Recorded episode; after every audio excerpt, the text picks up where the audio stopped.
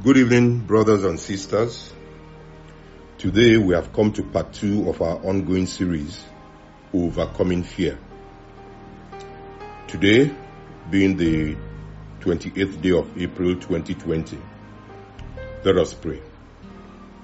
Our Father and our God, we thank you for the privilege of this fellowship. We call upon you today to anoint your word. Speak to us and accomplish your purpose in our lives. Let every hearer be blessed and let your name be glorified. In Jesus' name, Amen. Last week, we began this series. We started by letting us know we have only one enemy or adversary called the devil. We also said that the strategy he uses to distract us from the plan of God for our lives is fear. Through fear, he tries to make a mockery of what God has said and continues to say to us. We also established that for you who is a child of God, even though there exists a spirit of fear, God has not given you that spirit. The spirit God has given to his children is a spirit of power, a spirit of love, and a spirit of sound mind. The truth about this subject of fear is that every human being is faced with one kind of fear or the other at different stages of life. What you feared as a child may not be what you fear as an adult. As a child, you probably were afraid of lightning and thunder. But as an adult, you are not afraid of that, but are now probably afraid of losing your job, losing your reputation, or maybe your marriage. As an unbeliever, you probably were afraid of masquerades from the village chasing you in your dream. But as a believer, you are afraid if you will be left behind if the rapture takes place soon. Fear has often been defined or described as the opposite of faith. While this may be correct in some ways, it may not be correct in all ways. I believe fear could also be described as faith chasing the wrong things. Faith, simply put, is complete trust or confidence in someone or something. So, it's not that we don't have faith sometimes, but just that we have it in the wrong things.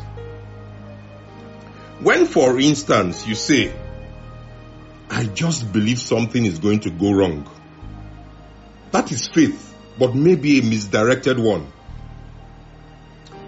Jesus, while teaching us about faith in Mark chapter 11 verse 24 said, What things soever you desire when you pray, believe that ye receive them and ye shall have them. The key word there is believe. What you believe, you will receive. Job said in Job chapter 3 verse 25, For the thing which I greatly feared is come upon me, and that which I was afraid of is come unto me. Job knew God.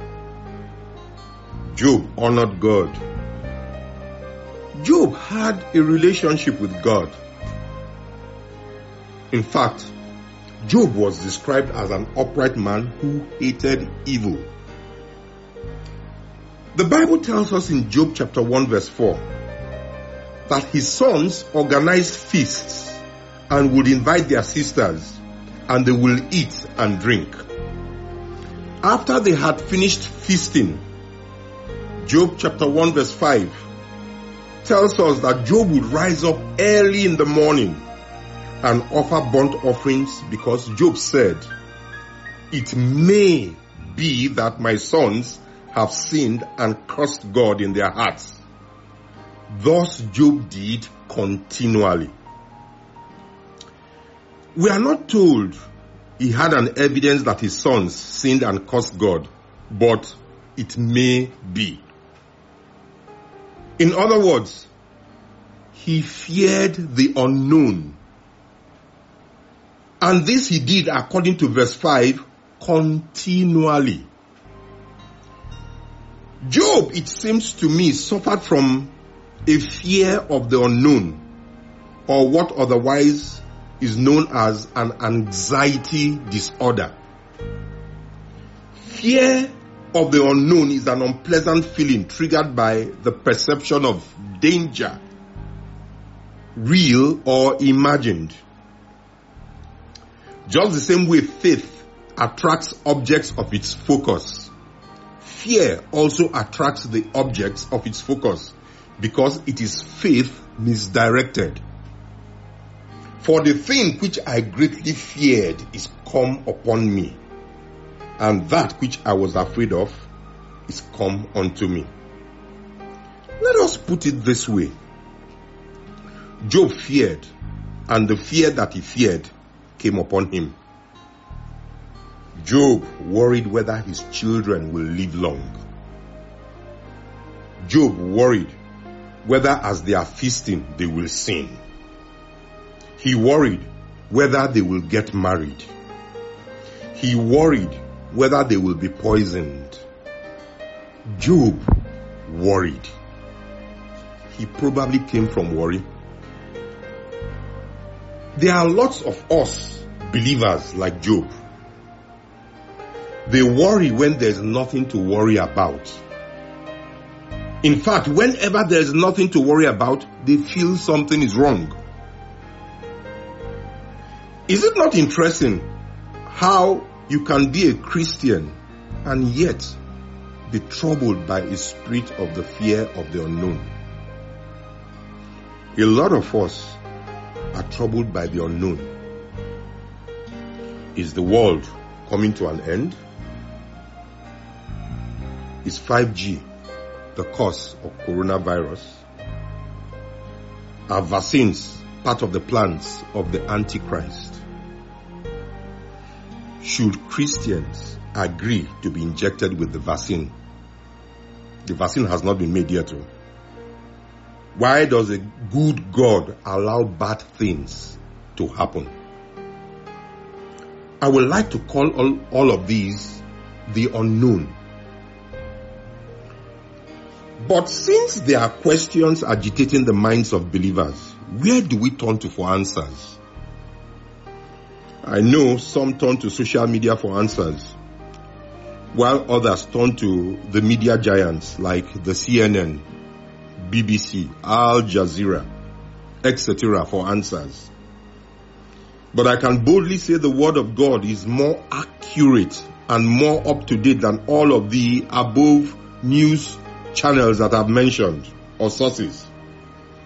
The Word of God contains issues or answers that pertain to life and death, and very importantly, to matters of eternity. By now, I am sure most, if not all of us, can attest to this fact because we are now witnesses to the fact that experts and scientists can be clueless and even confused. So, what does the Word of God say?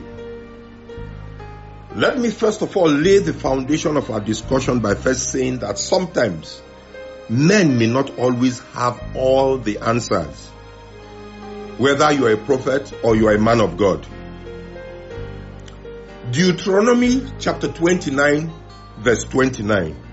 Deuteronomy chapter 29 verse 29. I read from the New Living Translation. It reads, the Lord our God has secrets known to no one. We are not accountable for them, but we and our children are accountable forever for all that He has revealed to us, so that we may be able to obey all the terms of these instructions. An interesting character or attribute of God is that He does not reveal everything in His mind at once. That is why Proverbs chapter 25 verse 2, Proverbs 25 verse 2 tells us, it is the glory of God to conceal a thing, but the honor of kings to search out or discover a matter. When Moses cried out to God for God to show him his face, because as far as he was concerned, he had been spending time with God. God said to him, I will only make you catch a glimpse of my backside. When we read about Elisha, the powerful prophet of God in 2 Kings chapter 4, he too admitted even that prophets don't know everything. When a Shunammite, when the woman, the Shunammite woman came to him, whose child had just died, the woman believed the prophet would have known.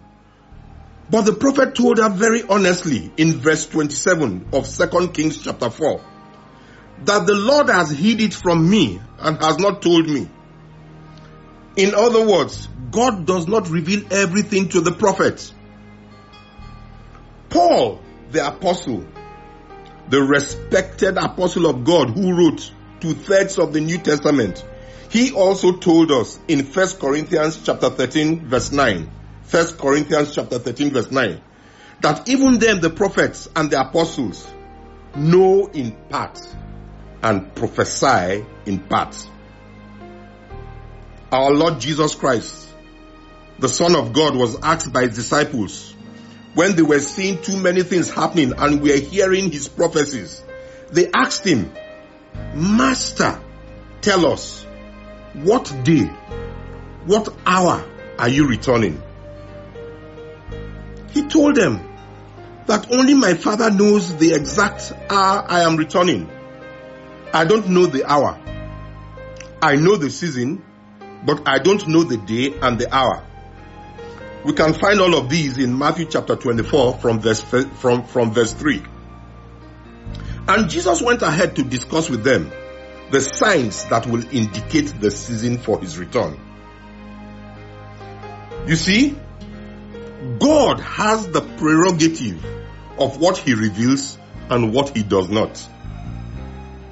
Sometimes also when God reveals his, to his prophets the path that he wants, he sometimes does not give them the liberty to disclose all what he has revealed to them. In 2 Corinthians chapter 12, from verse 1 to verse 6, Apostle Paul was in a vision taken to heaven where God revealed many things to him. And I encourage you to read it. 2 Corinthians chapter 12 verse 1 to 6. He said in verse 4, how that he was caught up into paradise and heard unspeakable words, which it is not lawful for a man to utter. We have heard our daddy, Daddy G.O., sometimes say to us that God has not permitted him to see all that God has revealed to him. What, however, is my point? Whether God speaks through his prophets or not, by and large, God does not always leave us clueless as to how to respond to events because he has provided us, provided us with his word to guide us like a compass through difficult times. Because we live in a bipolar world, a world where there is good and there is evil, where there is right and there is wrong, where there is light and there is darkness, there's also bound to be false prophets where there are genuine ones. He provided us his word as a guide because false prophets abound. Prophets who capitalize on the fact that men are always looking for people who claim to hear from God. Just because someone begins a statement by saying, God has told me, does not mean indeed God spoke to him. We have to be careful what we hear and who we listen to. This is not to say all we hear are lies. Praise God, we still have very authentic men and women of God around. But all I'm saying is be careful what you believe. Be careful what you receive so that you are not deceived. First John chapter 4 verse 1. First John chapter 4 verse 1 reads, Beloved, believe not every spirit, but try the spirits whether they are of God, because many false prophets are gone out into the world.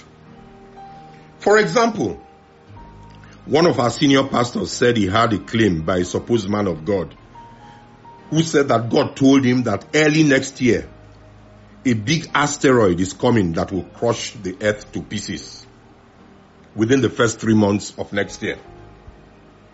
When you hear such, you should just smile because God could not have told him any such thing. Why? Because God has already told us clearly in His Word how the earth would end. Before the earth ends, or before the earth melts, the gospel will reach the ends of the earth.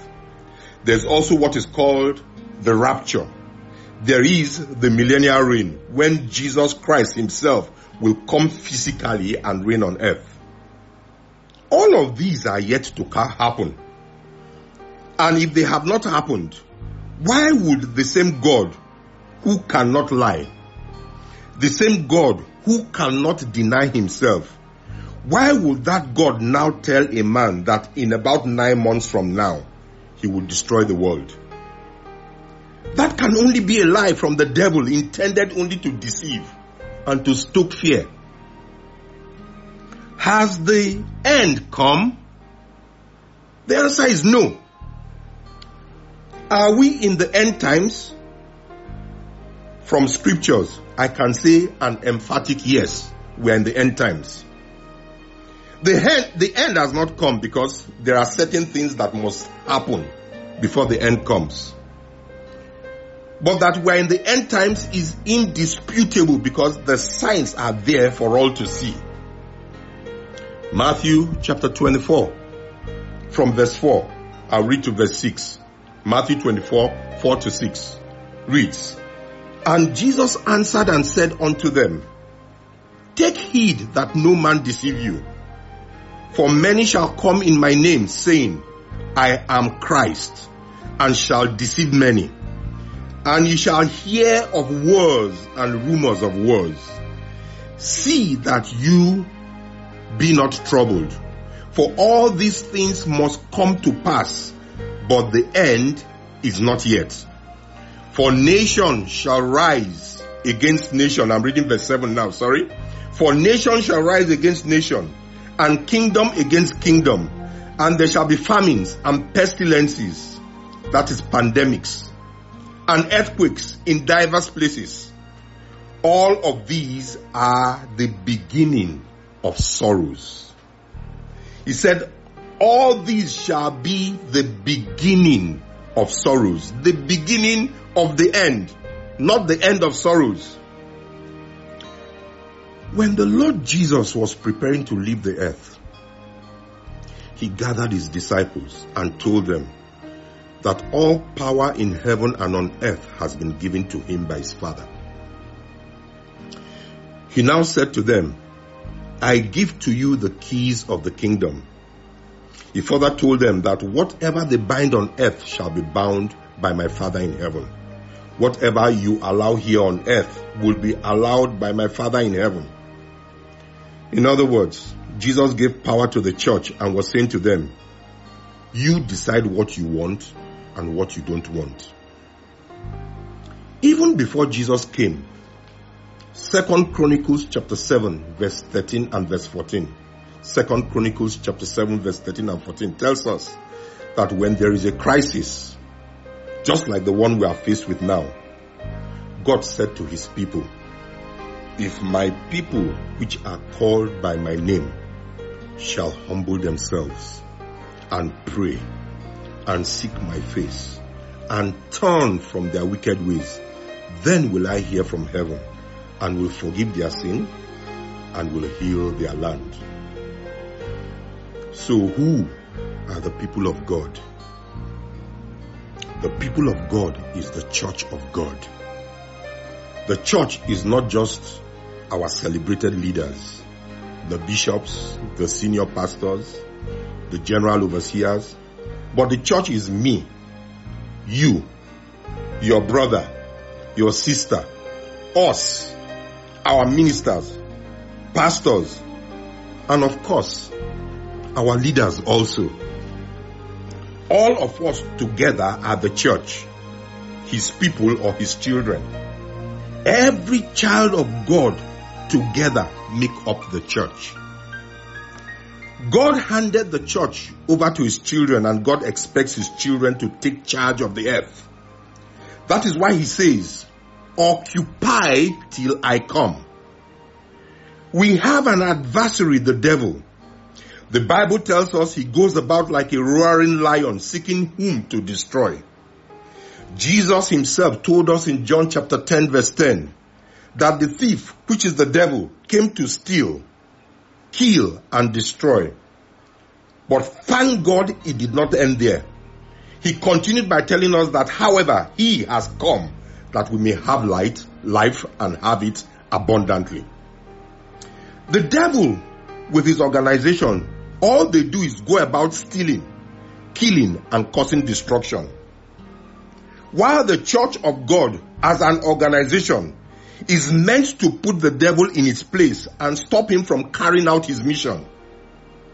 The point of this discussion simply is the world will become only what the church allows it to be. What you, me, your brother, your sister, your pastor, every one of us that names the name of the Lord, what happens is what we allow. Every one of us in our personal and corporate prayers, we are meant to take charge. Yes, there are prophecies concerning the Antichrist. There are prophecies in the Bible concerning many terrible things that will happen. But you and I, in the place of prayer and in the way we live on a daily basis, turning from wickedness and living lives of holiness, can delay the happening of these terrible things and the coming of the Antichrist. Our prayers and our life, lifestyles is what produces power to bind and lose on earth.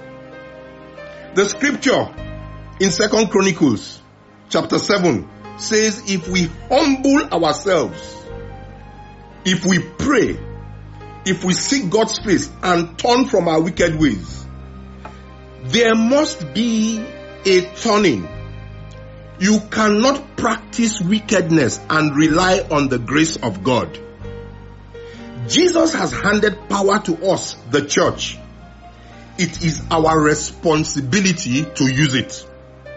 Engage the power made available in prayers and righteous living. The effectual, fervent prayer of a righteous man, the Bible tells us, avails much. The New Living Translation puts it this way in James chapter 5 verse 16. The earnest prayer of a righteous person has great power and produces wonderful results. If the church goes to sleep, if you, me, all of us are at ease, the devil will run amok. He will go on rampage. But if we take our stand, we can hold him back so that God's will can come to pass in our generation. Coronavirus is the handiwork of the devil. That is what he knows best to do. To steal, kill, and destroy. If the church allows him, he will cause much devastation. But if we don't, his impact will be minimized or eliminated. And this leads me to the last point of discussion today, which is why does God allow bad things to happen? Is it to cause fear? Certainly not. Maybe to bring us to the place where we fear God. The answer to that question is tied to the very last scripture we just read in James chapter 5 verse 16, which is that the earnest prayer of a righteous person has great power and produces wonderful results. You see, brethren, God does nothing except in answer to prayers. God wants to hear the earnest, heartfelt, burden laden prayers of His children. I have often said in church, when you are not praying and yet good things are happening to you, it is either someone is praying for you or God in His wisdom and goodness allows good things to come to you in order to turn you to repentance. Romans chapter 2 verse 4 says, Don't you see how wonderfully kind, tolerant and patient God is with you? Does this mean nothing to you?